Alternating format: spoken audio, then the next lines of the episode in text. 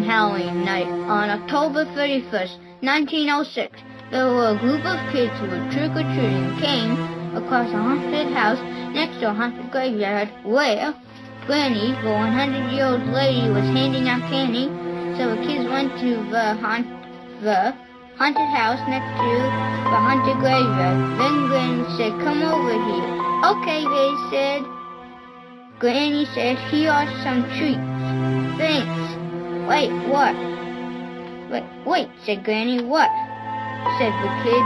Bam, bam, bam, bam. Then Granny dug for holes and put them in the holes and topped up holes with soil. Granny put stones on top. top. When, Gra- when they woke up, they said, Oh, well, I'll eat my candy next. Hold me two.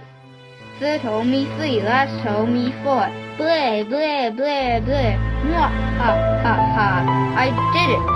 But the kids weren't dead. They turned on Granny and buried her. Then they never ever saw Granny again and saved Halloween once again.